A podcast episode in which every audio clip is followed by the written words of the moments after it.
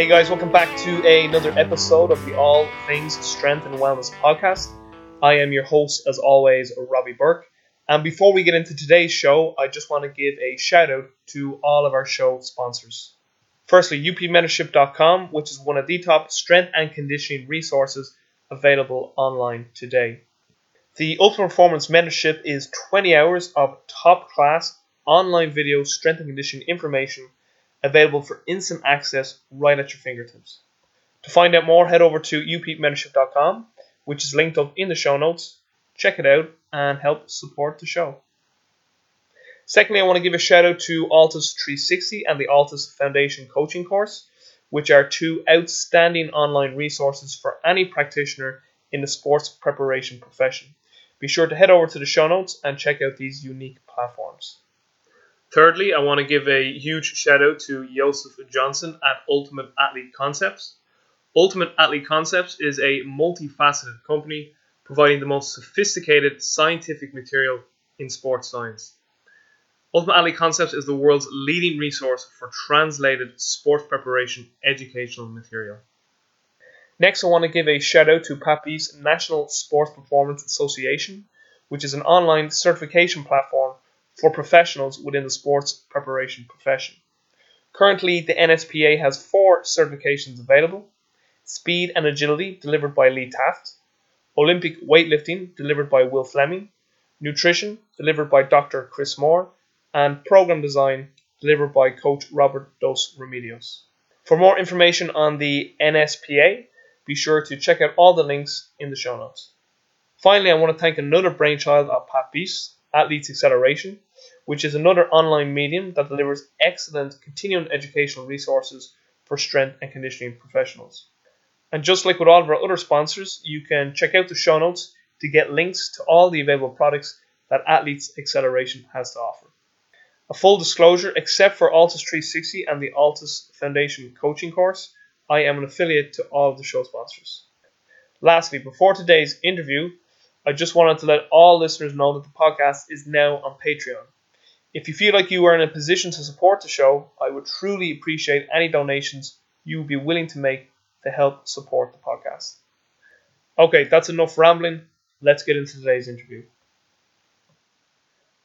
This episode's guest is Jonas Dodu from Speedworks. Jonas developed as a coach through his passion for speed and power and was lucky enough to be under the tutelage of master track and field coach Dan Pfaff for four years. Jonas has worked with many elite performers across a range of sports, but his main role is within track and field. Jonas currently has an elite group of sprinters based out of the National Institute of Loughborough and is currently consulting a Premiership and Championship football and rugby clubs working with their staff and first team players. On this episode, Jonas and I discuss many topics, including, of course, Jonas's background. Jonas and I discuss his experience being mentored under Dan Pfaff for more than four years, I was lucky enough to get three weeks with Dan. Jonas got four years, so uh, we asked Jonas about that experience. Jonas shares with us his other personal and professional influences. What are the good and not so good things that Jonas currently sees within the physical preparation and sports medicine professions? And what solutions would he offer for the not so good things that he's seen? Jonas gives us an in depth breakdown on how he develops acceleration and maximum velocity with both track and field and team based athletes. Here, Jonas overviews his technical model, common mistakes that he sees, corrective strategies he might apply, his programming of volumes and intensities, and his thoughts on general physical preparation training in a supportive process for making athletes faster, i.e., strength and power methods. Jonas describes his assessment protocol for getting an insight into an athlete's physical capacity profile. Jonas and I discuss the difference in the technical models of pushers versus pullers and how this may impact how you coach the athletes within these very general classifications. Here I asked Jonas about his thoughts on using front-side mechanic dominant drills with backside dominant sprinters, i.e. pushers. Jonas gives us his thoughts on speed endurance development. Jonas tells us his strategy for working on an athlete's strengths and their weaknesses. Jonas gives us an insight into his programming, organization, and periodization of his training cycles with his athletes. Jonas shares with us his biggest lessons he's learned so far in his career and life. Jonas shares his top resources and advice to all the listeners. And finally, if Jonas could invite five people to dinner, dead or alive, who would he invite and why? Guys, this was an absolutely outstanding episode with Jonas, and I hope you really, really enjoyed. Jonas, it's an ab- it's an absolute pleasure to have you come on uh, to have you come on the uh, All Things Strength and Wellness podcast. Just for the listeners, Jonas, who might be too familiar with uh, who you are, just fill us in on the background. Um, my background, I'm I'm a coach, and I've always been a coach. Um, I started playing rugby as a kid, and um, was injured early, and, and kind of got into sports therapy and um, and all things kind of strength and conditioning. Uh, wanting to know more, ended up learning a lot more about track and field um, and athletics and sprinting, and I've spent near enough the past ten years coaching athletes. Um, uh, Paralympians in cerebral palsy category and sprinters and long jumpers and um, now I'm a, uh, still a track coach but I spend half of my week consulting with, with team sports primarily football and, and a bit of rugby still as well Great stuff, great stuff. So, uh, maybe d- delve a little bit deeper into how you got into track and field. So, as we just said before we got online there, I know rugby was sort of initially one of your main sports. yeah I think I've got I ba- basically it's really it, it, it I was doing my master's thesis on on coach expertise and um Hmm. and snowballed through the research and and did like a bit of a went around the houses and spoke to as many coaches that I knew,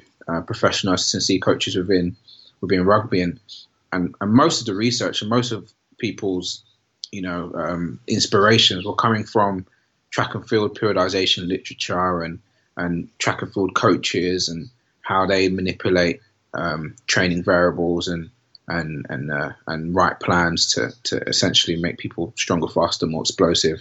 Um, and so it made me realize that actually, if I really wanted to be good at rugby periodization and planning, and really wanted to be able to essentially get people to peak each week, um, in inverted commas, that is, um, the reality is that track and field coaches probably knew a lot more. Um, so I found Dan Pfaff and, and Derek Evely and Kevin Tyler, and their website was, was awesome. Kind of went on a bit of a road trip for six months, spending time with those guys over in Canada and with Dan in, in California when he was at the USOC.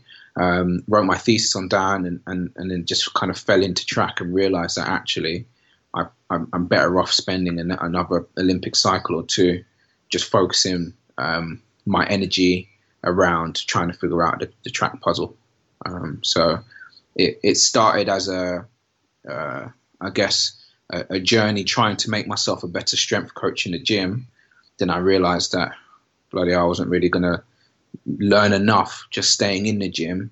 Um, I, I needed to understand a, a bit more of a bigger picture um, so that when I came back into the gym or back into the physical prep world in team sports, that I was, you know, a bit more, more, um, uh, yeah, I just had a bit more of an understanding of what the whole process of, of stimulation and, and adaptation was and how the, the organism was really going to respond and, and, and what is actually happening. Um, so track and field was an accident essentially, um, but um, I, I love it and it's it's definitely changed my life and my and my process. That's what my parents tell me all the time about me that I was an accident.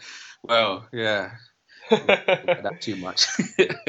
Uh, doesn't matter. They're never going to listen to this. But uh, tell us about tell us a little more about that time in California with Dan, because I've actually heard from Dan speaking about that time where he's just like he just kind of sent an email and he just showed up and then he's kind of like, so where are you staying and how are you feeding yourself? And yeah, exactly. So I was I was um so my first year in my masters, and I, I s- literally spent the whole summer saving up. Um, and uh, visited the guys in Canada. I was probably only there for about two weeks, but there, there was a thought process about me doing a PhD in in in uh, coaching and coaching development and uh, centered around track and field. But um, I didn't feel um, it was morally right to go and do a PhD and end up being Dr. Dodu and, and uh, uh, essentially uh, an expert in track and field if I hadn't actually coached anyone. So that that was a, a good gesture and was nice and, and was a thought process. But I figured I'm better off spending that time in in the trenches, coaching and making mistakes and learning from those, rather than sitting down and, and kind of trying to lecture people and teach people to suck eggs when I hadn't really done it yet. But then I moved on to Dan, and I guess before I visited Dan and before I even went to Canada, I, I sent emails throughout the whole summer. I listened to everything I could. I found everything I could. Um, Tom Crick, who was who was in uh, the UK at the moment, he's currently in Doha, but uh, with Aspire, he he helped me a lot. Gave me all the information he had, videos, audios, um, tapes, um, or downloads or whatever it is of Dan talking and lecturing and and and I essentially fell in love. I fell in love with everything I heard from him. I, I completely um, Dan's a bit of a robot, and completely I, I could relate to that, um, make sense of it. Um, or at least I thought I made sense of it, and and he kind of spoke about the world and painted a picture of um, of athletes and how they respond and their problems in a way that it really just related really well with my my mindset and how I kind of see the world. So went back and forth in emails, just kept on bugging him and said, you know, um, is there if it was if I could get myself over there, would he mind if I followed him out around a bit? And he said, yeah, cool. So I, I got out there, and with the money I had left, I probably was able to stay in rented accommodation for I don't know a couple of weeks, but I still had ages left of my stay, and um, I kind of said, Dan, look, um, it, this this thing was more expensive than I thought. Is there anywhere I could stay? Do you know anyone? And you know, some of the athletes reached out and said, look, you can stay in our spare room. I stayed in the spare room for a few weeks. I stayed on someone's floor for a few weeks and kind of just went on like that. If anyone has spare space or could deal with me for a weekend or whatever it is, and and uh, went uh, quite a, quite a long time, just kind of, uh, I guess, being a tramp. Um, but that that gave me access to Dan on a daily basis, and I would turn out with my camera and my dictaphone and I would record everything and watch everything and write everything down and bug him. You know, he goes for jogs on a regular basis after the track, and mm-hmm. he uh, still he still does it. Yeah, he still does it. I think it keeps him healthy and sane more than anything. Um, and I would wait for him to finish and then um, bug him where I can. And you, sometimes you would see at the end of his jog that he would maybe try and nip off around the corner and maybe miss me, but I would always catch him. Um, and uh, so that that was really the process. And and, and I think um, Dan has a history of attracting people, um, uh, almost like you know uh, bees to bees to honey. Like he, he has a, a history and being around him um, for the four years that he was in London, and even in that small time I was in in California, people would come from far and wide just to hear him speak, or just to get him to watch drills, or you know, he his email. I, have been around him when he's opened his computer in the morning and he's got 100 emails, 100 fresh emails turning up, um, coming from anyone from any any sphere that you can imagine in, in elite sport. Um, and uh, most of it he keeps to himself. You don't even know like the the people that are asking him questions at, at the highest level of different different sports. Um, it's quite amazing actually. Um, so yeah, that's that's that's Dan. Like he's he's uh, always giving and information and always sharing and happy to share. Um, and, um, and and I guess as a result, it's it's uh, spawned the development and evolution of probably like dozens and dozens of the best therapists and coaches um, around the world. That uh, that time in California with Dan, what sort of year or time uh, time period were we talking about there, and how long was that was that time with Dan in total? Um, that was probably three months, and that was in the end of uh, oh I don't know. Look, wow, I'm turning 32 in January, and so it's probably like exactly 10 years ago mm. because I went because um, it was before London anyway. Yeah. What? So oh, so it was two end of 2008, 2008 because it was approaching Christmas. It was a winter, um, and when I came home over the after four or five months, it was then the 2009 World Champs in Berlin, and then at the end of that season, he he moved to London for in in the build up to um, 2012. So we're talking about 2008, basically, end of 2008. So before uh, before we move on to the next question, which will be about your influences, and obviously Dan is, is going to be one we'll, we'll, that you'll speak about. We've already spoken about, but maybe then bring us up through London uh, 2012, like you know how how that sort of whole time period from 09 to 12. What what what was that like with Dan and I know Stu was there and Derek and Kev Tyler.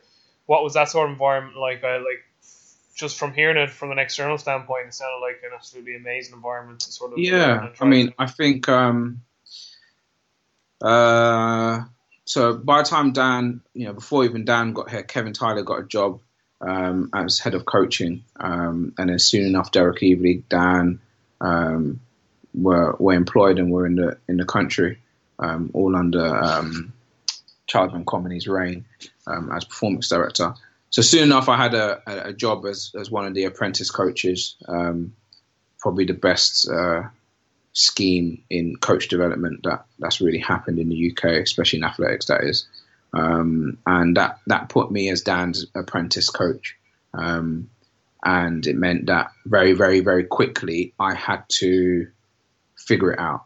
So I had been coaching track and field maybe for t- for a year. By that point, I had a development group. Um, uh, based in Battersea, just kids, anyone that was broken or didn't have a coach would turn up.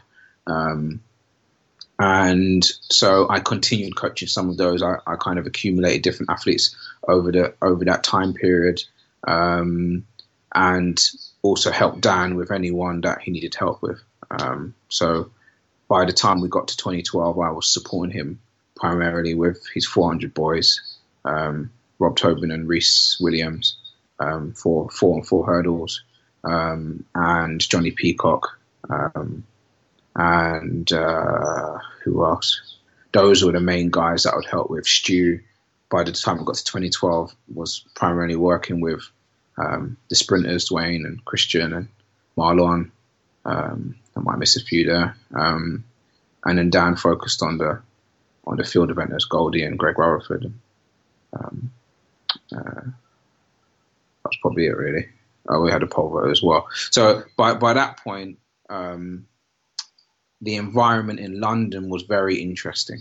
So when you're in it, you see it in one perspective, but after those years, I actually saw it from a different perspective. So in you know in the in the moment it felt like Kevin had brought over some of the best coaching minds in the world including Stu and Dan and, and Derek and and they were bringing a very Americanized model, a speed year round program, a technical focus, a trackside therapy, performance therapy model um, that we hadn't applied in the UK, at least not on a, on a not across the board. Uh, we were using a very traditional um, endurance based model, um, high low progression from you know volume based um, in the winter and gradually bit by bit adding a bit of intensity until a massive spike of intensity um, come you know pre-comp going into the outdoor season. Um, and our injury our injury rates were very high and there's a lot of research and there's you know our medical guys have published how how much uh, how much we reduce injury rates uh, as an organization and, and in the sprints. Um, and and actually I feel like we progressed a lot um, as a as a community, especially within the sprints, but I think across the board. And and I think as a result, the the, the legacy of um, that three or four year period is a number of young coaches who are you know under 35 who are coaching world class athletes in, in Britain at the moment, um, especially again in the sprints. Um, so there was a massive, there, there, has been a massive shift for the better. But at the same time, and not many people will say this to you, I think we didn't give enough ratings and enough um, respect to a number of the coaches that had done it a different way in Britain. Um, and maybe that's because some of the way they done it wasn't in a way they could communicate across in in an academic way, um, in a clearly evidence based way. Um, but actually what they had developed was a real important art of coaching, um, a real important. More, it's probably more uh, less about their programming and more about their ability to get people who are in 10-2 shape to believe they were in 10-0 shape on race day. Um, their ability to manage the athlete's mindset and give them give them a boost, give them the fire they need in the call room at the major games to get them to overperform. Um, were there high levels of injury rate throughout the season? Yes. Was there a high dropout in and, and maybe a waste of some talent, perhaps? Um, all these other things that make it very justified as to why Kevin and Charles made the changes and brought in um, the expertise, expertise that they did. But as a young coach, for me, I then, as a result, didn't look at those guys as mentors. I looked at Dan, Stu, I looked at all these guys purely, and they were the people that I only learned from for a three or four year period. Um, and then I started to realize, oh, there is more to it. And it's not that, that, that down on race day or in the call room isn't a genius. He, like his emotional intelligence is great. Like you, you see him around, you see him put on different hats, either bring more energy to it or calm people down. Like those important things. But I think my point is, um, we had some gems in the UK that we didn't actually, um, or I didn't have as much access to, um, nor was I pushed to learn from because they weren't doing it the way that that we were we were being taught through the British athletic system at that time. Was so, there was there much of a conflict there? Because I've heard Dan speak about that.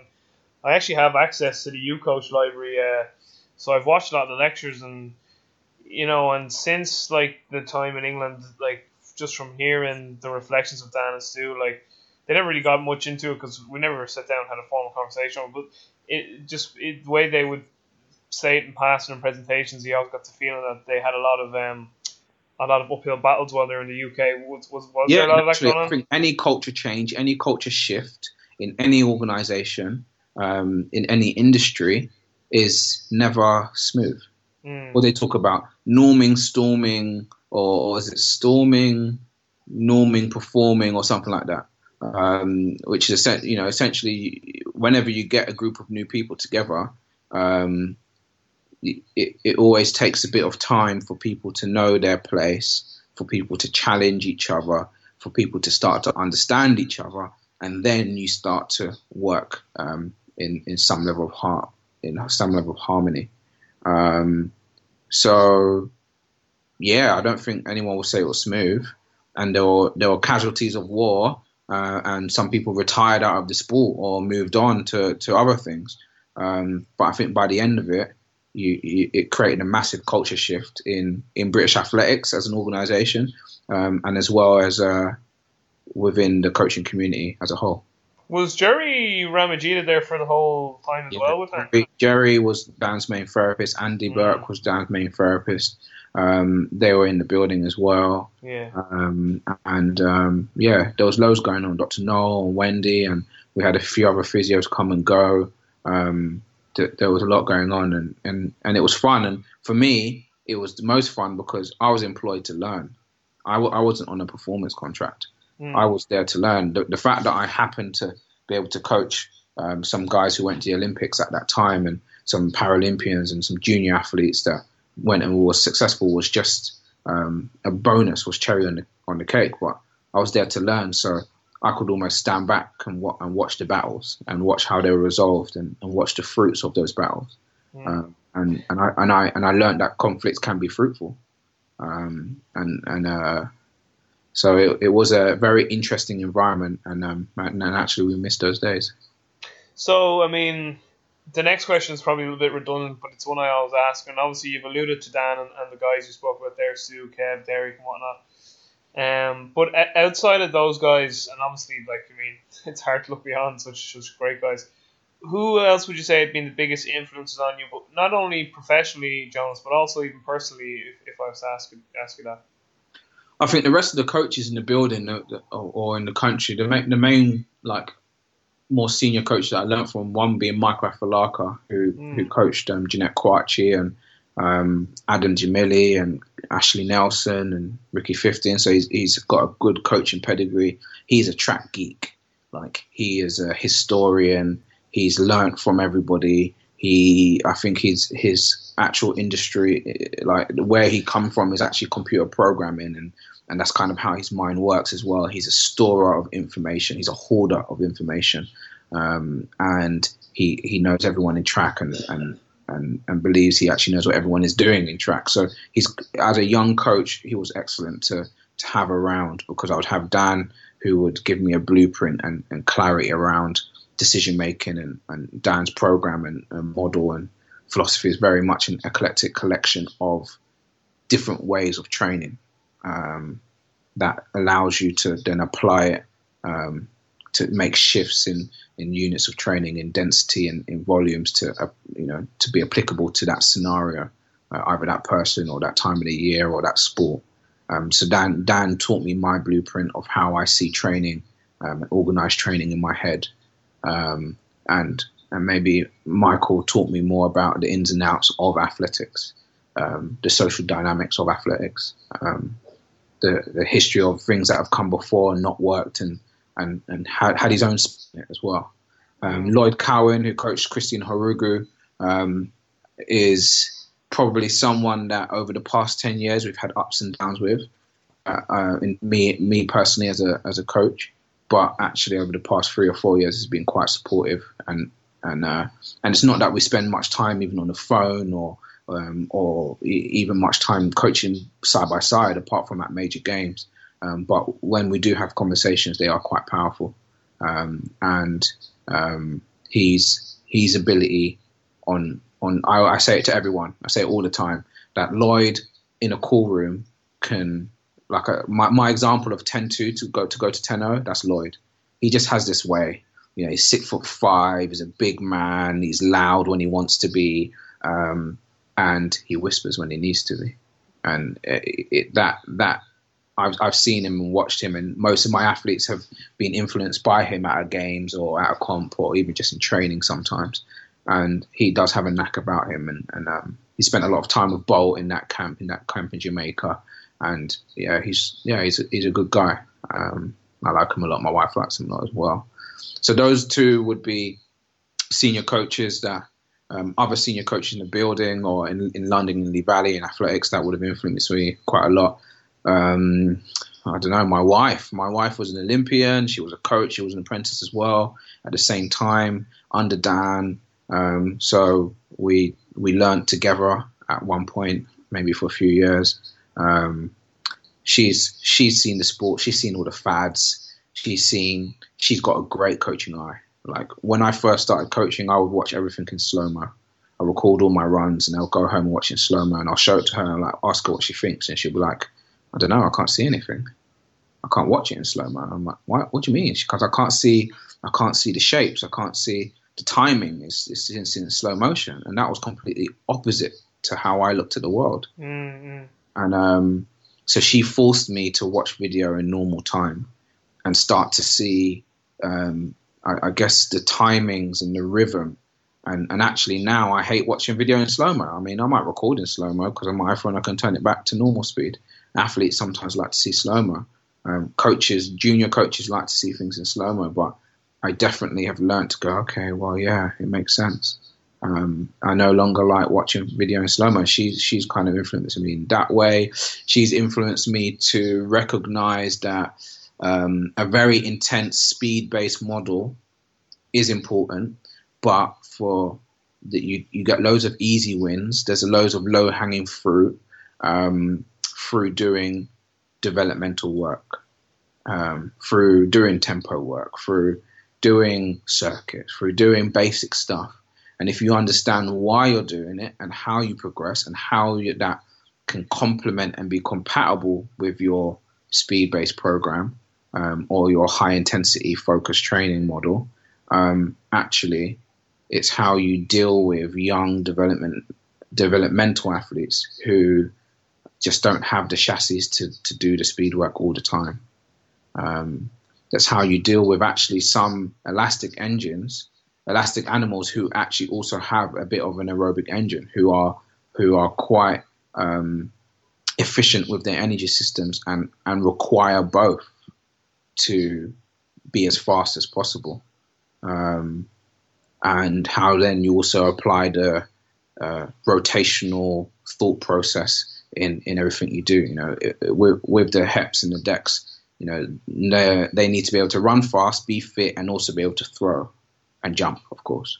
Um, so their their week cycle, how they use general strength to address um, technical um, things, especially with um, disassociation of shoulder rotation and hips, and the timing of how to use your your um, your rotational slings, um, the how you can choose specific exercises to address um, rotational issues at thoracic spine, at the shoulder, at the lumbar and hip. Um, uh, I, I, think the basic multi-events model, um, if you look at look at it from a sports medicine mind, let's say, um, actually has loads of gems for maximizing health and, and efficiency of, of human movement.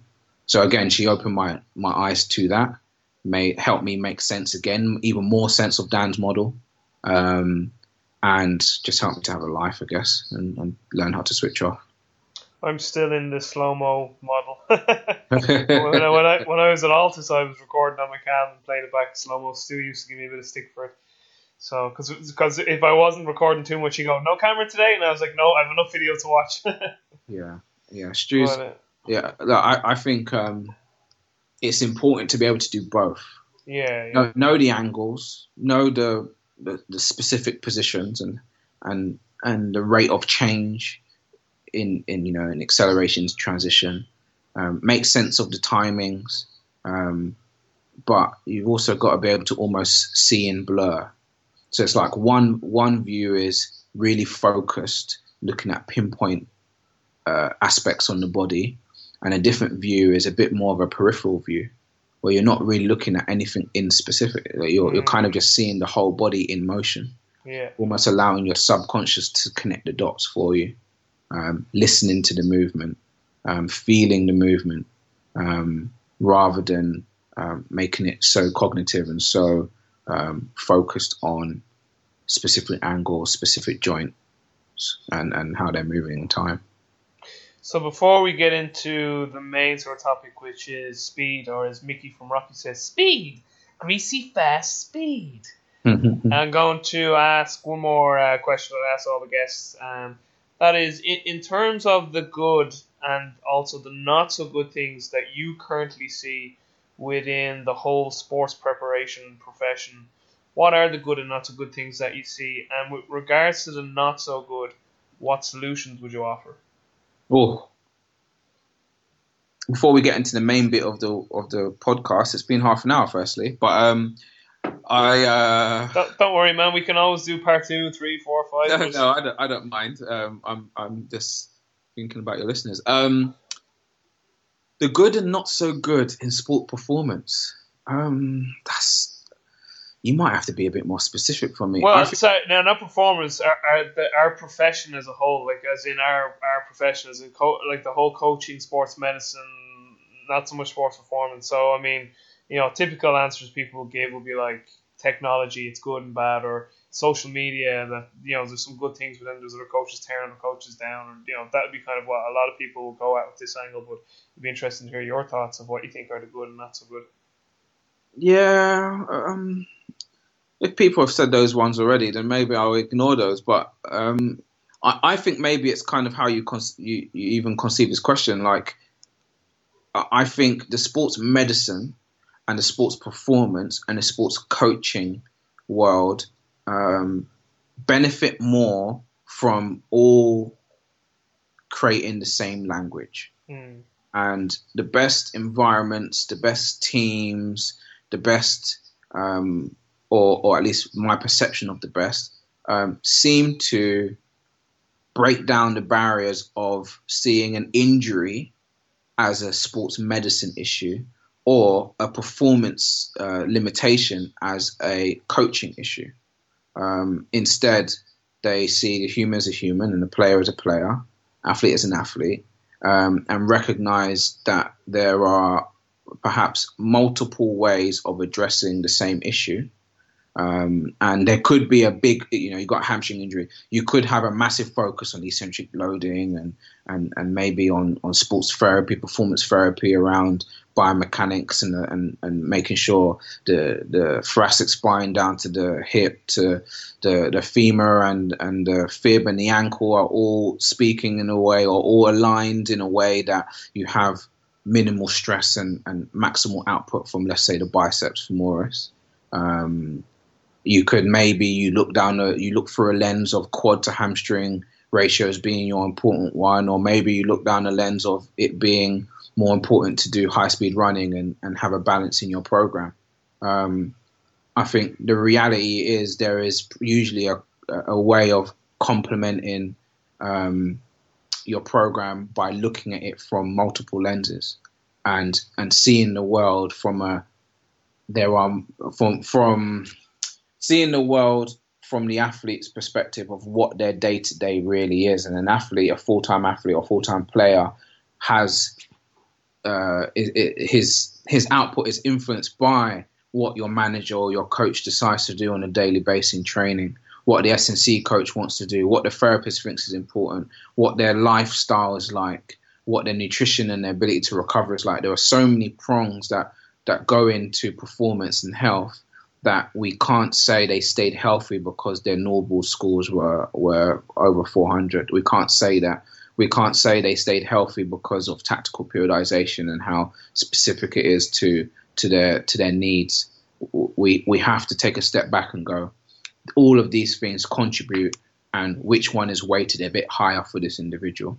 So I think sometimes that's the problem is that online people are debating in their silos and aren't really looking big picture. Um, and sometimes that, like as a young coach, you read you read something or you listen to something, you say, okay, that's the way forwards. I know I'm going to make someone run sub ten if they do these things in the gym, or if my program is focused on this and I'm not doing junk work and I'm not doing this. When actually it's it's a combination of, of, of all areas, and there aren't many people um, giving you insight into how they combine all of those areas. So moving on then to the sport the I suppose most people would have tuned in to, to this podcast to listen to when they when they see that your name was on the was on the next the next person uh, to be on the episode, which is going to be speed. So uh, I know we said online or sorry offline beforehand that I kind of wanted you to really get into speed in sort of all of its um, all of its sort of domains in terms maybe of the technical aspects and the programming aspects, and maybe we'll we'll, we'll attack that through looking at track first, and then how can we adapt these particular um, domains of enhancing speed development track to field-based athletes because you obviously have a big background with field-based athletes in terms of rugby and football. So, mm-hmm. I mean, it's going to be like I'm not going to say too much now over the next however long. Uh, you can just keep going on about this. But I suppose what, what I'd like to kind of maybe propose is, you know, maybe look at your acceleration model, then your, your maximum velocity model, and maybe speed endurance, and maybe speak us through, like, you know, maybe some technical things and then programming things around that. And then even with the programming, like, how does that look on a microcycle setup? I know it could be similar to Dan's, but there'd be a lot of listeners here who wouldn't be familiar they, may, they might be familiar with Dan, but they probably wouldn't be familiar with his programming like myself yourself, and you, you more so because you've been obviously around Dan for a decade. I've only been really around Dan for the last year, year or two. Like I've been aware of his work for five years, but in actually being in communication with him, and um, it's only been a couple of years. But uh, so like you can go as deep as you want down this hole, and if I have any specific questions, I'll, I'll you know add them on or interject as we go on. Then maybe shift that into like how you might say, okay, this is what we do on the track, but when it comes to field, this is where you might need to adapt a little bit. So the floor is all yours, my man. Okay. Um, I'll go bit by bit, and and maybe you'll have to stop and start me and and and keep directing me in the direction we should go. Um, acceleration. I think acceleration feeds your top speed and your max velocity, and vice versa. Uh, so clearly, things like peak power and strength to rate ratio allow you um, or correlate well with ability to accelerate over five to ten meters. Um, there's a lot of research out on that, and uh, and you just you see it across the board, and, and you can easily just do a. If you've got a team of 20 players, you can easily do a, a review of that, and you can see it. If you're using force plates, or you're using a standing long jump or a vertical vertical jump test, typically your guys who do well in those things can accelerate pretty well. Um, but that's just the first task. That's just the first quite quite a concentric based task of accelerating. Um, then transitioning into into higher hips, into faster ground contacts requires far more of an elastic quality, um, far more of a bouncy action, um, and then you see things moving from uh, moving from your counter movement jump and your standing long jump, things that are more like bounds and drop jumps from various heights, um, being the contributing or that the the, the correlating quality for the people's ability to run fast in an upright posture.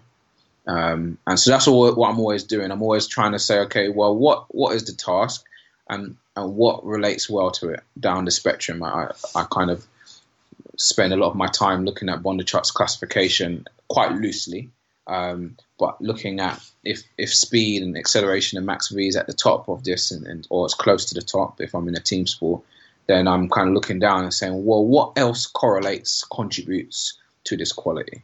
So in my mind, um, that's kind of how I look at it. Contractile, um, peak power, counter movement type um, jumps, one action, slow SSC type movements are all about, um, are, are all contribute to acceleration and ability to get yourself going. Whereas more elastic actions, um, are about upright running and, and more uh, fast SSC type movements, more reactive type movements. Um, acceleration is rhythmical. It's a, a, gradual change of body body uh, center of mass. It's a gradual increase in stride length. But essentially, I always talk about any any movement. Um, I, I, I, normally start with projection, um, reactivity, and the ability to switch your limbs. Um, and and I think again a lot of JB Morin's research is, is clearly talked about, and and not, not just JB, a lot of people have, have, have identified the reality that your hip based muscles um, are the engine, um, your ankle and knee generally are uh, recycling uh, energy through the ground, and your efficiency of switching your limbs is how you can continue doing that process again and again, step after step, from acceleration into your upright running. Um, that's as, as how as simple as how I look at it. That's it's that simple.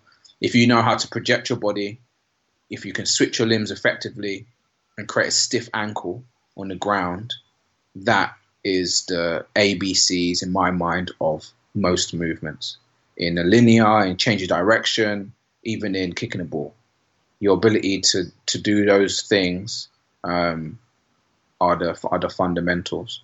Um, that's acceleration and transition for me. Of course, you can you can go and look at look at it in in a number of different ways. If you've got up to Optojump and you've got LAVEG, um, and you can get a detailed analysis of uh, you know kinematic analysis of your running, um, you will see some simple things. You know, stride length growing, step for step, um, and then the, the, amount of growth reducing gradually as you get into your max velocity, um, ground contact time dropping step for step, uh, and the best sprinters being able to get themselves um, under a tenth of a second on the ground, um, and uh,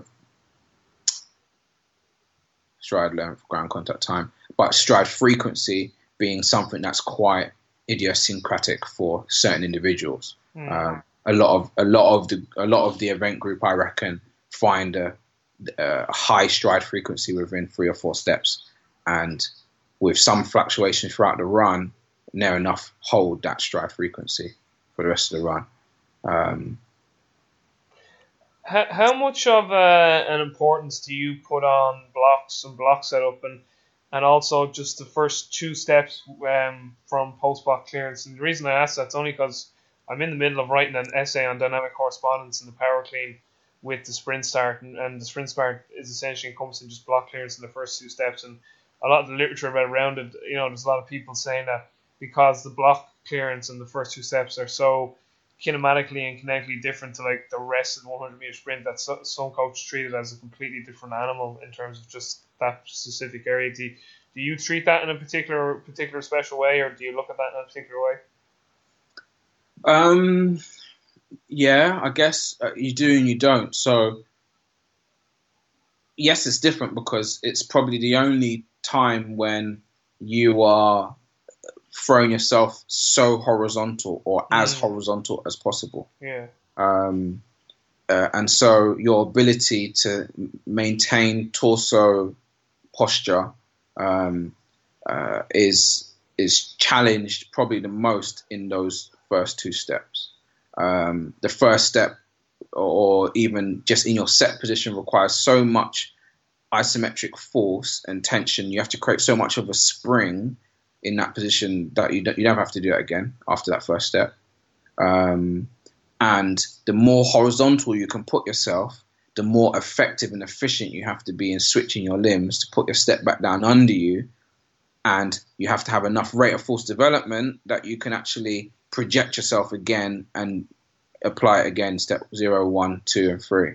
Yeah. So it becomes a very challenging um, thing to do, and, and actually, as a result, um, people would rather, especially if you haven't got um, that ability to produce uh, enough horizontal force, would rather stand up out of that position because it helps because they have their but really because they can't switch their limbs effectively enough, and when they put that foot down, can't develop force quick enough to, to live in that position. Mm, mm. But at the same time, if the the way you manipulate your first two steps is dramatically different to the rest of your run, you um, you're making life hard for yourself. Yeah, yeah. You want to see a sort of gradual sort of rise and sort of that initial two steps just feed into the rest of the acceleration. Yeah, you don't want to have to change your thought process in movement. You you kind of want the same the same aggressive action of switching your limbs and extending and projecting yourself. You, you, you want it to be very very similar in steps one and two to steps twenty. Yeah. Yeah. so that you just have to think and process one movement pattern. In terms then of auxiliary and supplementary training to support acceleration developments. you know, obviously we're getting into things like you know uh, resistance training methods. You know, obviously getting from our Olympic variations to strength training um, means and methods. What what sort of what sort of means and methods do you look at to enhance that? Is it just your classical sort of you know Olympic lift variations, strength training, or has your top process changed at all since sort of maybe you got into track and field first? No, I, I, I think people, people make too much of a fuss around preparation methods. Like I'm, Yeah, yeah, I'm, I'm very, I'm very classical in saying, like I said, st- strength to rate ratio and peak power is your biggest limiting factor in your ability to accelerate. Mhm. So get bloody strong. Um, and uh, you know, Olympic lifts are great, but there is a um, technical requirement for it. So sometimes you might go a year or two just layering down the technical model to be able to load it in an effective way. So if you're spending a lot of time teaching it, which is fine, you better be doing another exercise that you can load the hell out of yeah, if you've got guys with lower back issues or have got you know for whatever reason they they they can't load a very heavy squat maybe due to injury history and you better find another exercise you can. Um, at the end of the day you need to be really really strong. At the same time you need to be able to be really really powerful and reactive and elastic. So finding a balance between developing maximal strength through compound lifts um, and then maybe you've got a way of diagnosing the fact that um, if you look at if you just look at the stretch shortening cycle as a load and explode, maybe you've got a way of diagnosing the fact that your individual is actually proficient at one side of that coin, but not at the other. yeah, So then you so yeah, by all means squat and by all means do Olympic lifts, but maybe you can find ways to accentuate your eccentric work, or maybe you can find ways to accentuate your concentric work. Um, if that individual needs that for that cycle. So I, I definitely believe in lifting, lifting consistently, loading eccentrically, isometrically, long lever, short lever, loading the spine. We do upper body work, not a lot. Um, loading the trunk, um, compound movements. I, am I'm, I'm I'm kind of a, from the school of Kelvin, Kelvin Giles. You know, do do all the important movements that you need just to get the body healthy um, and and help it perform. Um, but then once you've got a general training base and you've got some a, a decent work capacity, be specific. Like figure out what's your limiting factor. By all means, you could spend 12 weeks squatting and lifting and doing everything, but you know what what variation is going to feed the technical problems you've got outside. So I, I do think it comes down from the top of the pyramid. By all means, have work capacity, but as a strength coach, and so I, I, always believe as a track coach, you need to be in the gym or at least need, need to know what's going on in the gym and direct that side of the program because that helps feed um, the issues you're having on the track. You know, if you've got an issue left or right, then you know just doing double leg um, squats and doing double leg ex- exercises may not over exaggerate the limb that's got the asymmetry on. Because if you just, even if you did single leg activities, if you do the same volume and the same amount on both legs, the, the, the asymmetry gap will still be there. They'll just both move up, you know. Both legs will get stronger, but the gap will still be there. Maybe you need to address it in an unbalanced or imbalanced way. Um, so yeah, by all means, I'm very traditional in the fact that I want to lift. Um, maybe my cycles are maybe less traditional. Um, because I'm probably jumping and doing plyos and doing explosive stuff from early doors. Um, and um, my guys now have a decent work capacity to be able to lift very, very heavy consistently throughout the week. In fact, if they don't lift, they're going to complain. Um, if they're not loading their hammies eccentrically and isometrically two to three times in a week, they're, they're going to complain because at some point they've had a hammy ding and um, they they know what it feels like to have pre-tension and take slack out of their legs, and they also know what it feels like to have too much slack in their legs and, and not be able to hit the ground hard or, or safely. Is there any particular um, assessment di- diagnostics that you like to consistently look at to give you an idea of where you know certain physical capacities are with with with um with, with some of your athletes? So like do you have any sort of metrics that you like to to match up to, to certain speed development parameters? So like you know suppose when you're looking at if someone is having an issue in acceleration sort of that discussion of differentiating is it a skill issue or is it a capacity issue? Like does the person have the capacity to get into the, the, the technical position that I'm asking them to get into and if they do have the skill well, then maybe it is technical and we keep at that. Or maybe it's just that they can't hit those angles that that they're that they're that they're that they think that they need to hit. Because sometimes coaches are, you know, I suppose the classic thing in acceleration is for years people say, "Oh, you got to be lower, got to be lower." But if you tell someone who's weak to do that, it's just a disaster. You're actually just let, you're better off just letting them project out at the angle that they can that they can at least produce sufficient force at, and then as they get more mature, and stronger time, maybe those angles will come in time. But is there any particular sort of um, yeah, preparatory exercises that you sort of look at in terms of overall acceleration development? Yeah, I mean, I, I just come back to counter movement jumps, and if you've got force plates, you know, we use ForceDecks, and, and in Loughborough we've got we've got nice. Michael Johnson, and he's just got his own his own system. But I think essentially, eh, you can see on a counter movement, you can see on a drop jump, um, drop jump at various from various depths people's ability to create force, to accept and tolerate high amounts of eccentric, and then utilize that force. Um, you, you, you can see that just uh, again quite easily um, through through jumps. Jumps are really my main thing and even without a force plate, you bloody just get someone to do a bloody jump onto a box or yeah, to jump over hurdles. You you can see people who can project themselves well vertically, but as soon as you add a horizontal component to it, they can't manage their trunk. Um, or they can't recycle their limbs well enough to be able to do repetitive plyometrics in a horizontal manner. Um, I think you see it across the range of different um, uh, different quality plyometrics. So let's call call it slow SSC and fast SSC. You can kind of see already what someone's going to be like in acceleration once you watch them do a range of drills and, and, and plyos.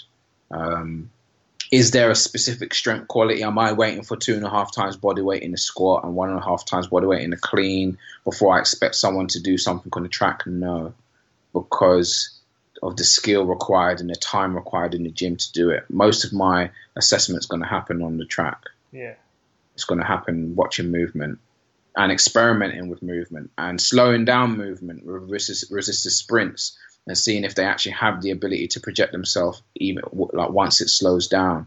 Yeah. It's um, it's it's going to be speeding up movements, making it easier to get into max velocity through just being a, doing a dribble and seeing how they tolerate having less and less time um, on the ground, but still having to project themselves and, and, recycle their limbs. So I think most of it happens in movement um, yeah. and in experimentation. And you you you know after you've done similar activities again and again for years, you kind of start to realize, okay, well, I'm not going to expect this person to jump out horizontally out of the blocks um, when they can't do a standing long jump and manage their, their torso. Um, I'm, I'm, not going to expect someone to be able to run efficiently in upright sprinting if they can't, I don't know, do a scissor bleed effectively. In, um, in terms of volumes, then, and obviously it's very individual, but suppose maybe you can give us a bandwidth or a bracket when it comes to acceleration development. What sort of volumes would you typically be hitting, and uh, how would that vary then, say, from a track athlete to maybe a, a field based athlete? Volumes of acceleration development. Um, I think the normal stuff applies, like two to three hundred meters of, of accel work is probably enough for most people. If you're on the hills doing it, you probably can hike up that volume. Um, if you're pulling a pulley um, and you're doing a range of acceleration themed work, be it slower pulley walks or bounds, um, then maybe that volume might hike up. But as soon as it becomes quite free running, then the volume decreases because the intensity goes up. Yeah. Um, what can you do with the team sports? I guess it, it depends on your goal because once you become once you're now doing it with your, um, let's say, a football player, your it depends what your end goal is because acceleration and upright sprinting for team sports it, it, depends where your mind's coming from. It might be that you're doing it as a pure physical um, stimulus. Yeah. So you're not really your goal isn't necessarily your first goal isn't necessarily transfer to their competition event, be it rugby or football. Um, it's to give the hips and stabilizers and posterior chain and nervous system a stimulus um, to uh, just like you would in a gym. So when you're looking at it that way, they can normally tolerate similar volumes to the track guys. You know, after all, humans are humans. Um, but you might not have the same time to do the preparation work in the warm up. You may not have the same time to go through your drills um, and develop expertise around it on that session because my guys on the track might warm up for an hour and 15, whereas I'm rarely getting much longer than 45 minutes with a team sport player to do the whole session. Yeah. So, so as a result, you don't necessarily open them up as much and as often in, in that session. Um, whereas if your goal is transfer to the event, well, the volume you're doing, um, at least of pure linear work, um, is probably chopped into a, quarter of what you would normally do. You may be doing some preparatory resisted accelerations, um, some max V hurdles or dribble bleeds or whatever it is to get the stimulus. Um, and just remind them of the, the motor patterning and awaken the nervous system. And then you may be going into, uh, you know what, the volume might still be similar to what you would have done, but you've topped it up with some lower speed running anyway because you're doing change of direction games, you're doing agility based games, you're you're doing transition movements, um, and and teaching things that aren't so much pure acceleration and speed. Um, it might be more speed of thought. It might be more speed of rotation and ability to stop, start, speed of deceleration. Um, so it, the the lesson plan changes depending on the on the endpoint and, and what you want the adaptation to be. So moving a little more into maximum velocity, then what are you know what are the certain landmarks that you like to see there from a technical standpoint, and then I suppose maybe getting into the actual training guidelines around that again in terms of volumes and maybe frequencies and time per week and then another question I'd like you to get into is how important do you feel max velocity is for field-based sports? Because it seems to be, in, particularly in the last year, eighteen months, particularly with the work of like you know, um, you know, like sort of Ken Clark's type work, and there's other work coming out in terms of talking about you know, we need to start looking at maximum velocity like we do like a one RM or a max heart rate, and that if we can raise that that that maximal output, well then sub maximal outputs will, will become less stressful to the body, and maybe we can see a lesser incidence too then of like hamstring issues. And it's kind of this idea yes. too. It's kind of this idea too that field based athletes do, do need some exposure to these top end speeds because they actually hit their top end speeds a lot more frequently and get up into to upright max speed run mechanics um, quite regularly throughout their sport. I think the sort of common mistake was that people were applying the pure like 100 meter track model to field based athletes, and they were saying, "Oh, field based athletes never get out of acceleration mechanics. It's like mm, that's not completely true because they're already standing upright. So by the time they're like they hit like stride six or six seven or even four or five, they're they're actually almost getting very close within their peak maximum velocity. Like so, if you look like at the forty the forty yard dash in the combine, like a lot of them guys are hitting max velocity like by the time they get to twenty yards or so. Whereas of course a world class sprinter could keep accelerating for 50, 60 meters, depending if it's a elite female or male sprinter you're talking about. So maybe just touch on max velocity for, for the track athlete, and then you know your thoughts on training max velocity for the field based athlete. Okay. Um, max velocity. What am I looking for? I'm looking for bouncy. So bouncy is a word that actually, you know, the guys that work with me a lot. It's it's an important part of the vocabulary. They they feel it. They know they know what it sounds like. Um, being bouncy essentially is being efficient in elastic on the ground. Um, it, it, requires that you are ready for the ground. You have a stiff ankle, tension coming from your, your hip and from your hamstring, um, and that you switch your limbs effectively so that the the recovery of one limb um, contributes to the recovery of the other. So Frans Bosch talks a lot about cross extension reflex, and um, that that to me makes a lot of sense. And you see it in a lot of good athletes recovering the limb um, that's just done the toe off, so the, the limb that's behind you just finished pushing effectively um, uh, can really contribute to the the strike of the next limb, and vice versa. Attacking the ground effectively can contribute to um, a cleaner, a smoother recovery of the the recovering leg. Um, so what am I looking for? I'm looking for bouncy. I'm looking for um, just good postures, neutral hip, or, you know, all the normal stuff that everyone should be talking about, and they have been talking about for a while. Um, as to volumes and frequency and stuff like that, if if I ran a simple um, model where I was um, doing some kind of acceleration twice a week and doing some kind of running conditioning twice a week, um, let's say in my GPP, going into my SPP, I would still, on my running conditioning days, um, incorporate max velocity training, technical modeling, um, teaching um, in the morning and the beginning of that running conditioning session. And that's essentially because it then sets up the running conditioning to be technical endurance, not just dead running. So what what what exactly would you be doing there? Like things like mini hurdle runs, or I might run over hurdles. I'm, I might I might just be doing a skip, b skip, dribbles, um, strides. Um, I might just be, uh, you know, I'll probably start that session with some fast SSC plyos. Um, you know, if it's early in training, maybe barefoot on a mat or barefoot on grass.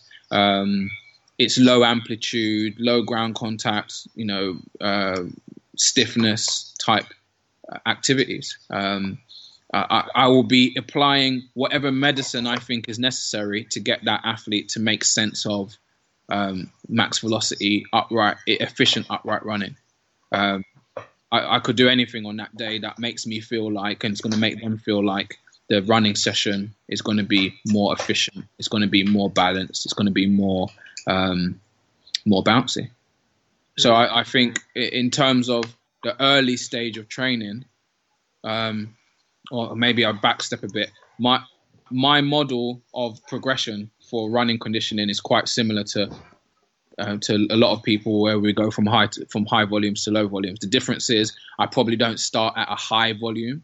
It's probably just a medium to moderate, um, and I I definitely would focus more on teaching movement um, and and and contributing to that efficiency of movement with activities prior to it to support whatever weak link it, there is, um, either structurally or um, neuromuscularly, uh, you know, body control wise. So I think very early on we we work on max velocity mechanics, but at lower intensities. Um, and we feed that into our running conditioning. So by the time we actually want to do true speed work, well, we've we've probably layered down some really nice movement patterns. The athletes have learnt how to do um, those movement patterns under fatigue. Um, they've created uh, capacity and tolerance of the muscles they want to use and the systems and stability um, timings they want to use at max three, but they've developed it again during their conditioning. So, uh, you know, I talk a lot about technical endurance rather ju- than just endurance work. Um, in terms of volumes, there, what, what what are we talking? And again, I suppose you know you need to give a, a bracket because it's obviously going to be different for each individual.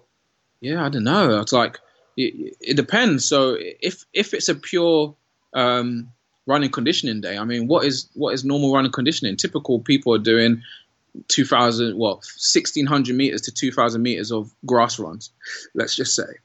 So if that's what people are t- typically doing for a 100 meter sprinter maybe very early on I might only do 1200 meters of it. Because, and that's that's the actual session, and that's probably because I've already done I don't know 400 meters of form drills, form running, uh, maybe running over hurdles, maybe just doing simple dribble bleeds and scissor bleeds. Um, I've I've broken up that typical volume and done um, something that's more about motor patterning than just purely about building volume. Um, and then I've transferred that to the point where they can now do 1800 meters because they've probably been doing it for four to six weeks of their grass running, their tempo, their intensive tempo, let's call it. Um, but it's all been built on good technique. And gradually, as that falls away, then speed becomes speed. You know, they, you know, at some point, I've probably done some repeat speed endurance in the build up to that um, or maybe it's really mid zone. It might fall right in between the two. Um, and uh, and what volume would that be? I don't know. Uh, three sets of three, eight, five, eight, five, eight, 16, 24. That, that might be a thousand or thousand, one thousand two hundred meters of mid zone running. You know, eighty percent, eighty five percent intensity running. Still has a, an energy energy system goal um, and framework in terms of work to rest ratios, but is is done with the athletes thinking um, and applying their technical model of acceleration transition into upright running. Um, down to the fact that by the time you're doing out and out speed, well, who cares about the volume by that point? Like you come into a session, you set up your session, and if you run really fast, the session probably stops anyway. Um, so uh, by that point, the athletes are maybe doing a few acceleration runs to 30 and 40 meters, and then finishing off with a few 60s. There might be two or three runs.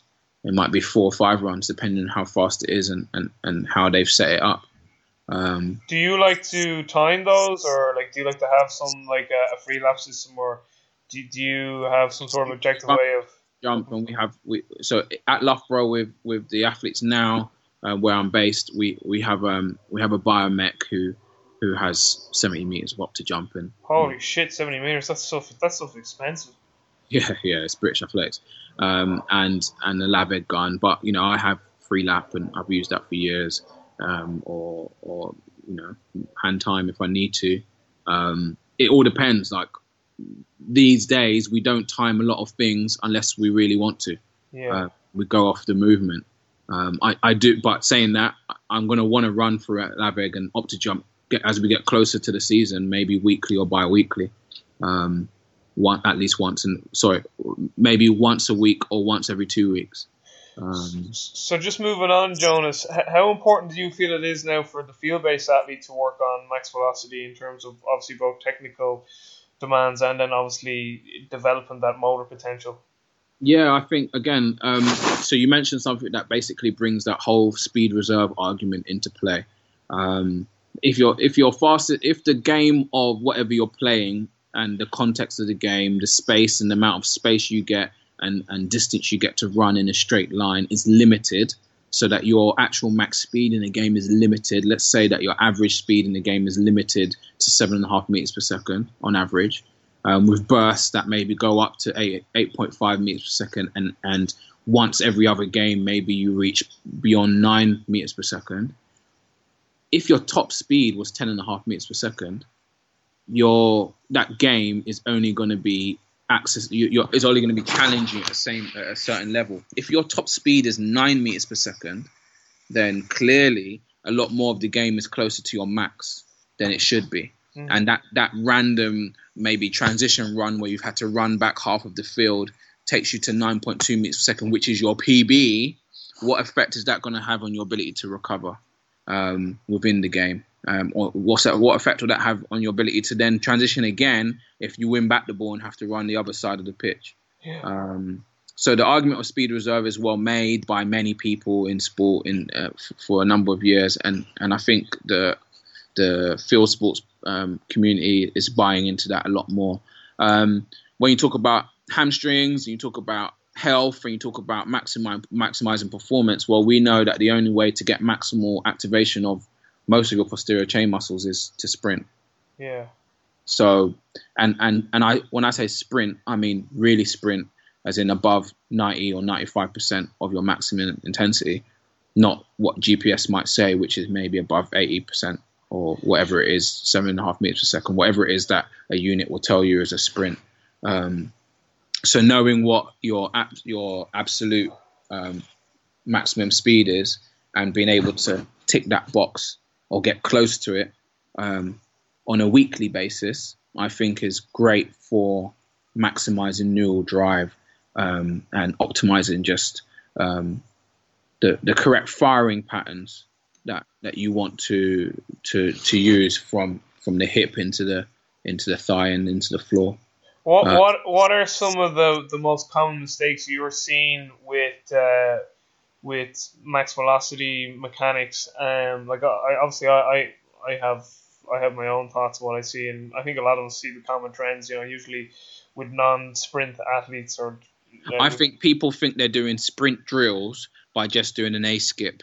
Yeah, yeah. But just, just, just on that, what, what are some of the most common mistakes, and then what are some of your most recommended remedies in terms of what are some of the prescriptive ways you like to go about trying to correct certain errors in in top uh, in upright running mechanics?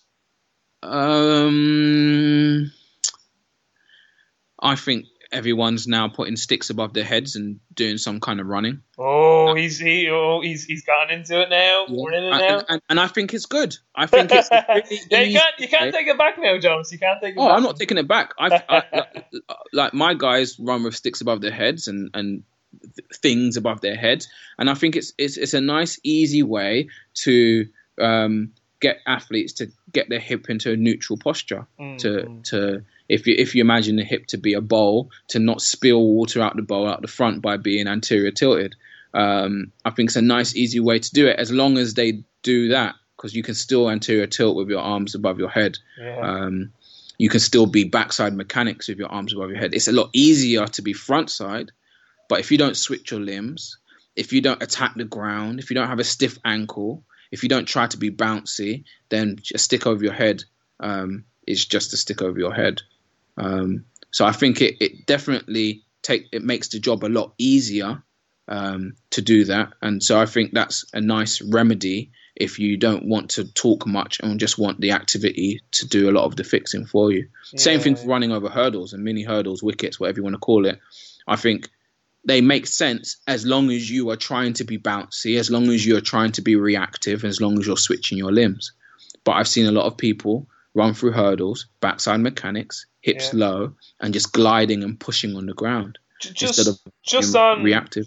Just on the backside thing, just on the backside mechanics thing. Um, I mean that that was kind of what I was alluding to. Usually, you, you do see a lot more backside mechanics from uh, field-based athletes and from your sort of non-sprinter populations compared to like your sprint sprinter populations or elite sprinters. You know, elite sprinters do seem to have far better frontside mechanics and mm. uh, in comparison then to obviously field-based athletes who've got that more backside mechanics, uh, delayed sort of heel recovery, uh, more tie tie deflection stuff like that. But just one thing, uh, kind of a question I want to ask you is that, and, and I know Stu will probably listen to this some stage and he'll go mad now, so I'm not saying this Stu, because you know Stu talks about pushers versus pullers, and, and I know Stu Stu doesn't think that there's only two categories of sprinters. He just has those very generic categories.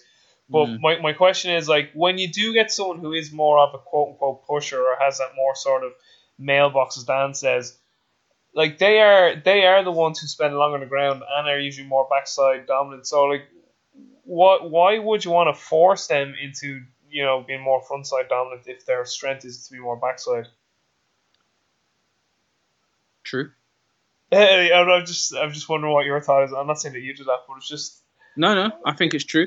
I think um, if you talk pushers and pullers, and if we just actually uh, look at the ground contact, um, and let's just say you're on the ground for a tenth of a second, let's just say, yeah. Um, and the the question is, what part of um, where where is your maximum rate of force development? Is it done in the first half, or is it done in the second half of the ground contact? And that essentially, to me, is your pushers versus pullers. Okay. Is that your pullers create far more pretension, are far more elastic, so the majority of the force they need for that ground contact to project themselves forwards is produced in the air so that by the time they hit the ground, they only have to spend a little time on the ground because they've already developed most of the force they need. Whereas your pushers are um, will predominantly need a longer time to develop their force. So it'll be more towards the back end of that ground contact. Um, but regardless, even a pusher or puller can still maximize their performance by creating pre-tension in their swing leg, by creating loads of force in the swing leg retraction, by being efficient in switching their limbs prior to hitting the ground. The difference is one will do it so well that they can get off the ground sooner, won't have to have as much as a backside push on the ground, and the other will need a bit longer. Yeah. Yeah. But once they finish pushing, they still have to effectively um, pick their foot off the ground and recover that limb.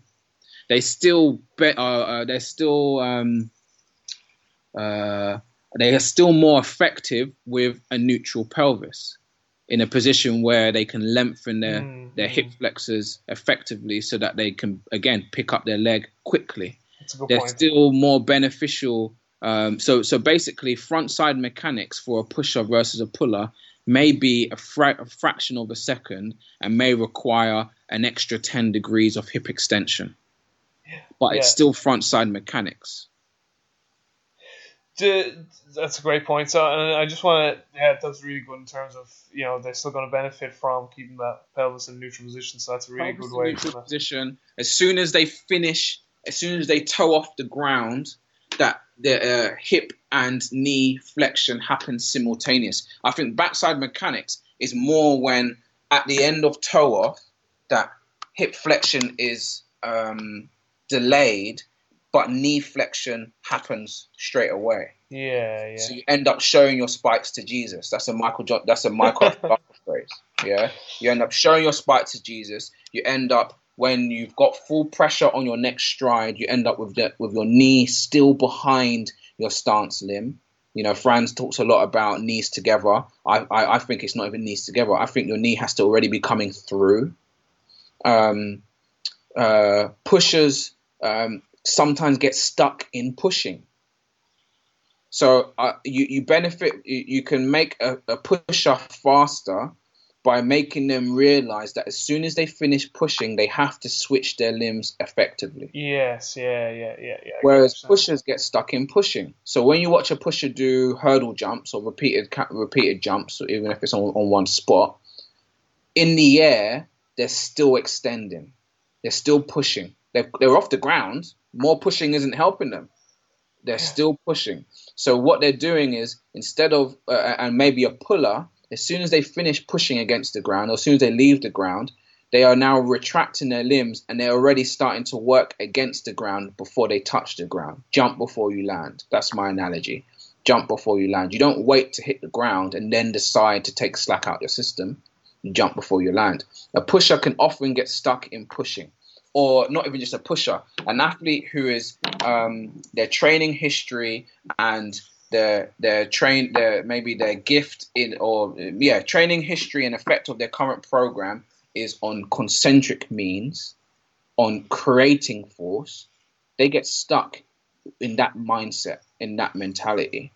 When whereas i think the gym you gym to learn how to jump. You gym to learn how to create high levels of motor um, motor unit recruitment or the, the free freeze um, synchronization, rate coding, motor, motor unit recruitment. I think gym teaches you how to create, um, uh, how to contract as many motor units as quick as possible in the right timing. And gym helps you build bigger motor units, and it, t- it turns your nervous system and tells you it's okay to tolerate higher contraction of these motor units and tolerate higher forces. That's what the gym's for. But yeah, sometimes yeah. we get stuck in a gym and just keep lifting more and more, and we get stuck in this contraction, um, uh, concentric mindset. Whereas yeah, it's it's, uh, it's funny. Uh, yeah, exactly. We do. We are very concentric bias in gym, but it's funny you mention that because it's it's something I've been sort of discussing an awful lot with fellow colleagues and peers in the field. You know, like I've always been fascinated with the concept of neural inhibition, and, and you know that really it's all coming back to the brain and its perception of threat. And what we're really trying to do is dampen down exactly. the brain, the brain's perception that this is a threat, and it's okay to allow the body to express more force. You're not going to actually cause damage to the actual structure or the system. Um, and we're just using all of those means to, to, to let the brain know that listen, you can you can tell the central nervous system to dampen down the inhibition from these receptors, particularly the spindles and the, the GTOs, the Golgi tendon organs. But uh, yeah, I'm fascinated by neural inhibition, you know. So uh, it's a, it's, a, that's another benefit for field sports athletes for doing maximal velocity. Training. Absolutely, yeah, absolutely. Uh, yeah, I know we're we're, we're kind of coming up here on time. Um, in terms then of like your speed endurance models, what what are you looking at there? How do you go about that? I know at ALTIS, like there wasn't a lot of classical like you know there was a few like one twenties, one fifties, but they like to do a lot of the segmented runs. I think more so for the quality of it. How do you go about tackling sort of speed endurance? And off that too, if you get a sprinter who's a little more, you know, they're like the way I would word it, you know, they're a little more the acceleration dominant sort of uh, athlete versus the more sort of enduring 100 meter sprinter. Do you like to feed the strength, or do you like to go after the weakness, or is it sort of a concurrent approach where listen, if they're better at sort of the enduring aspect where they finish stronger but don't start great, I'll, I'll feed the strength and work on the weakness and vice versa. If they're great at getting out but they're not great enduring, we'll feed the weakness but we'll definitely keep the strength strength too. Um, I think Stu put it best in in terms of you work your weaknesses in the in the winter and your strengths in the summer. Yeah, yeah. Um, and and I think um, you can also take that maybe in a different guise and say, I think if you are an acceleration monster and you're a concentric monster, maybe you've got short limbs and or a short leg to body ratio, where endurance and um, being rhythmical is your limiting factor. Um, I'm going to give you opportunities to work on technical endurance and on your rhythm, but within a way that you can walk away and feel like you've been 85% successful. Yeah. Um, I'm not going to make you do the work that makes you feel like half of the session is just hell and you're not really making progression because after all, I don't know if our, all our sets and reps and our progressions are what make athletes faster. I think being successful and, and perceiving yourself as doing well is what makes you faster, what makes you better. I think that's again that threat thing and overcoming adversity, as in sorry, oh not necessarily adversity, overcoming and being a champion of your training and progression is what gives you self belief. Um, so one way of developing endurance and technical um, in, endurance and, and composure for one athlete is going to be a very different way for another. Um, Jonas, maybe maybe just wrapping up there because like I'm a programming nerd and uh, I just really want to hear you talk about this. Can you maybe just talk us through like how you organize your training from the micro to meso to macro sort of setup? Well, now I don't know whether you, even use those terms, but you know maybe take us through like how you look at it from a weekly standpoint to maybe more of a, uh, a macro yearly standpoint. And I don't know if you break that year up into sort of more sort of meso, sort of like month to month blocks or however however that looks. So maybe take us from a, a weekly cycle and, and even expand out to how you kind of break up your year and how, how would that look? Ooh, track and field. Um,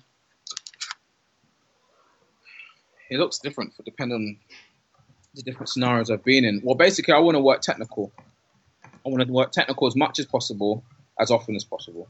Um, but um, in order to do that, it you have to be tolerant to it. So I'm going to be progressive. So, oh, maybe I'll talk about my program now. So currently we do a technical session tail end of the week, Monday, Friday, with uh, more work capacity session on a Wednesday.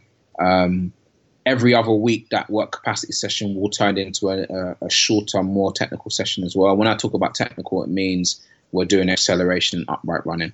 Um, I'm. It, it, could vary each week. If Monday is a pure acceleration session, inside in spikes, combining combining resisted sprints with with blocks, or just just runs to 30 meters, or we could start inside set that lesson plan, do maybe a fifth of the normal volume, and then go outside and do technical seven or even 85 meters. Um, it's got a similar theme of accel, transition, upright running, rhythmical, um, but their recovery. Uh, and it's more about capacity, capacity to run your technical model. Um, same thing could happen but Friday rarely will I go outside. Friday will be what you would call traditional speed work. Um, so that's that's that kind of format. Uh, in between those sessions will be upper body general strength, tempo running, extensive, easy stuff. Um, that theme could switch round. Uh, so again, okay, microcycles. I might do that for two weeks, and then the third week um, that Monday session definitely won't happen. Um, it will be it will stay light and easy. Um, we might stay outside. We'll stay out of spikes, um, and that's kind of my cycle: two weeks on, one week down.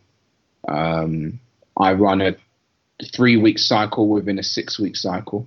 So we go two weeks up, one week down, two weeks up, one week down. Um, within that six weeks, all the themes of each session will be very similar with any alterations, but it will be six week cycle. Week seven is a down week um, or a rest week.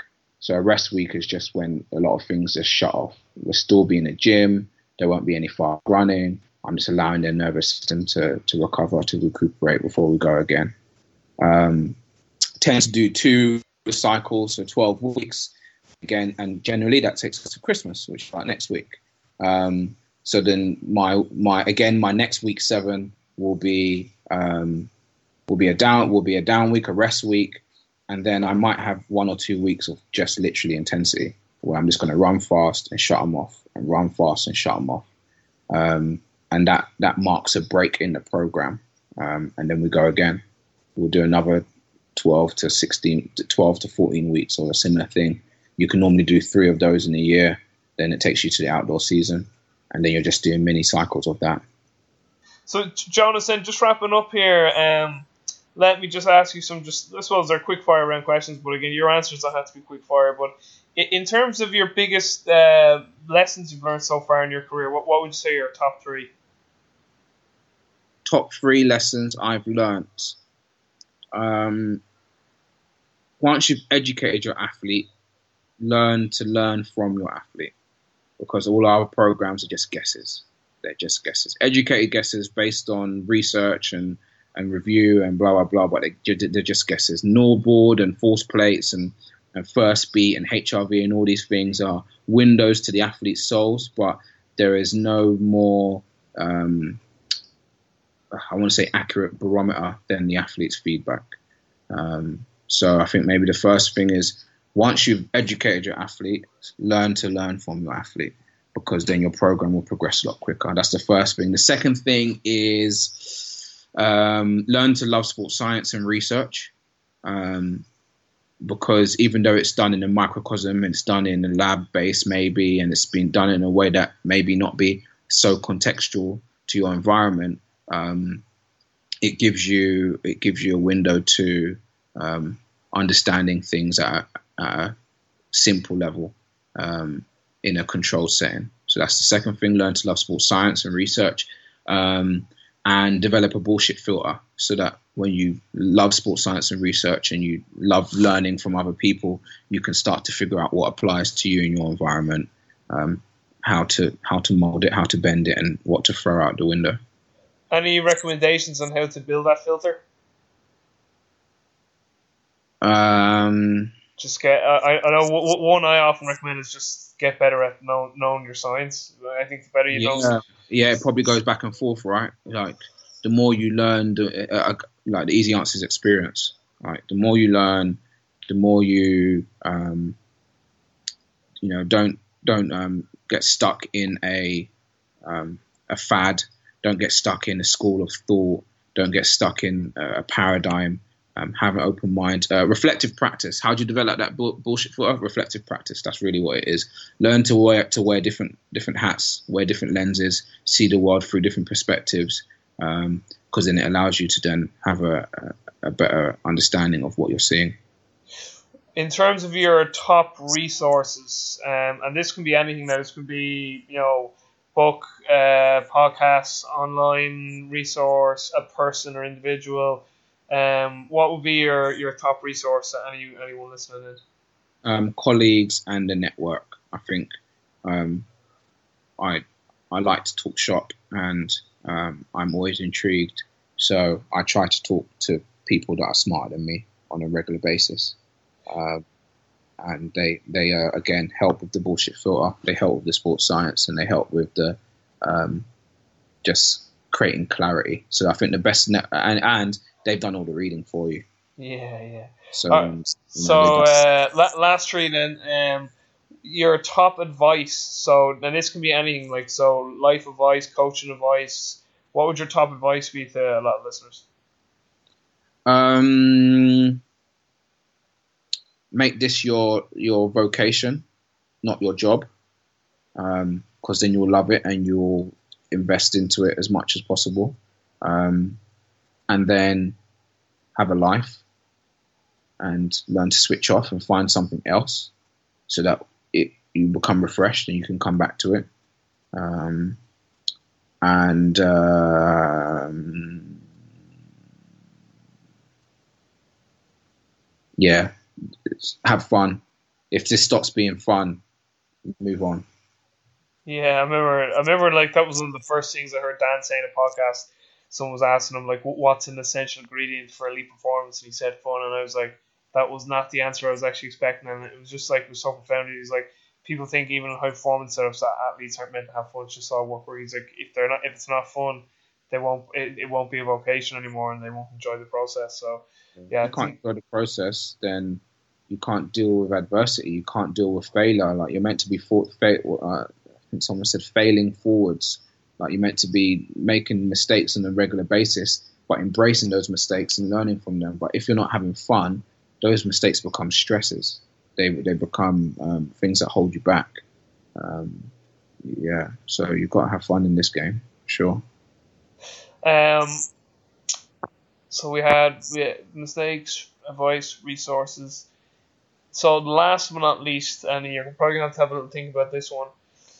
So Jonas, I'm over. I'm over in London. I'm, I'm over there, and I said, Jonas, listen, I wanna wanna go for dinner with you, and I'm gonna bring my magical powers with me. And you're like, what the fuck are you talking about? And I was like, I can bring people back from the dead. And you're like, okay, you're freaking me out. But anyway, uh, but I say to you, listen, I, you can bring five people to dinner, dead or alive. Who are you going to invite to this dinner and why? Bloody Nora. Um, Well, bloody Nora. Okay, that's one. I don't even know who she is. Um, Who am I going to invite? Oh gosh. dead or alive? Is there who, who would you invite there?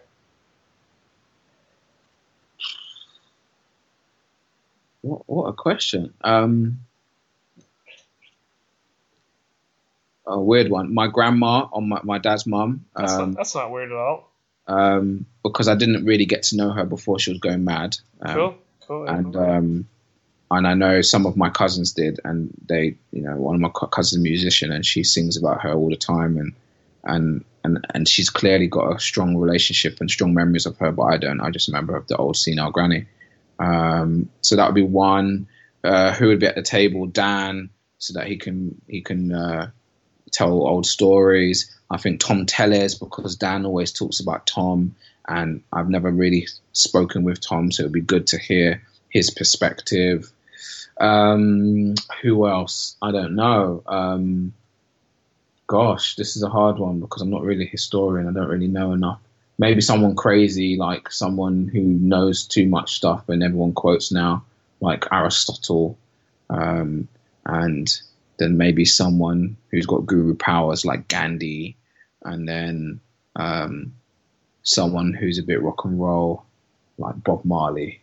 Who's clearly not rock and roll, but you know, someone who's a bit out there, um, and just yeah, those guys all on the table talking life, philosophy, lessons, women, alcohol, everything, music, you know, the meaning of all those things and, and what they've made sense of them. Maybe that's it. so one last real quick one. What book or books are you currently reading right now?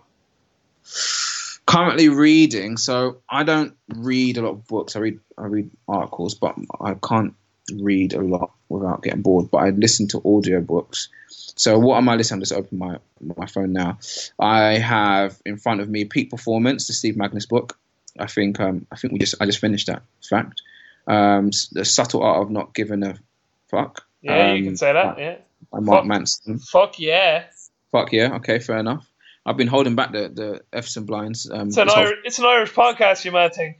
Fair enough. Um, the Mixer is a, it's a by Michael Cox. It's about the history of Premier League football. Oh, nice. Um, I'm just kind of going through this list in front of me. Made to Stick. It's about ideas. Oh, I am. Yeah, I am Stick. reading, or my audio, my Siri is reading to me. Um, let me open Kindle.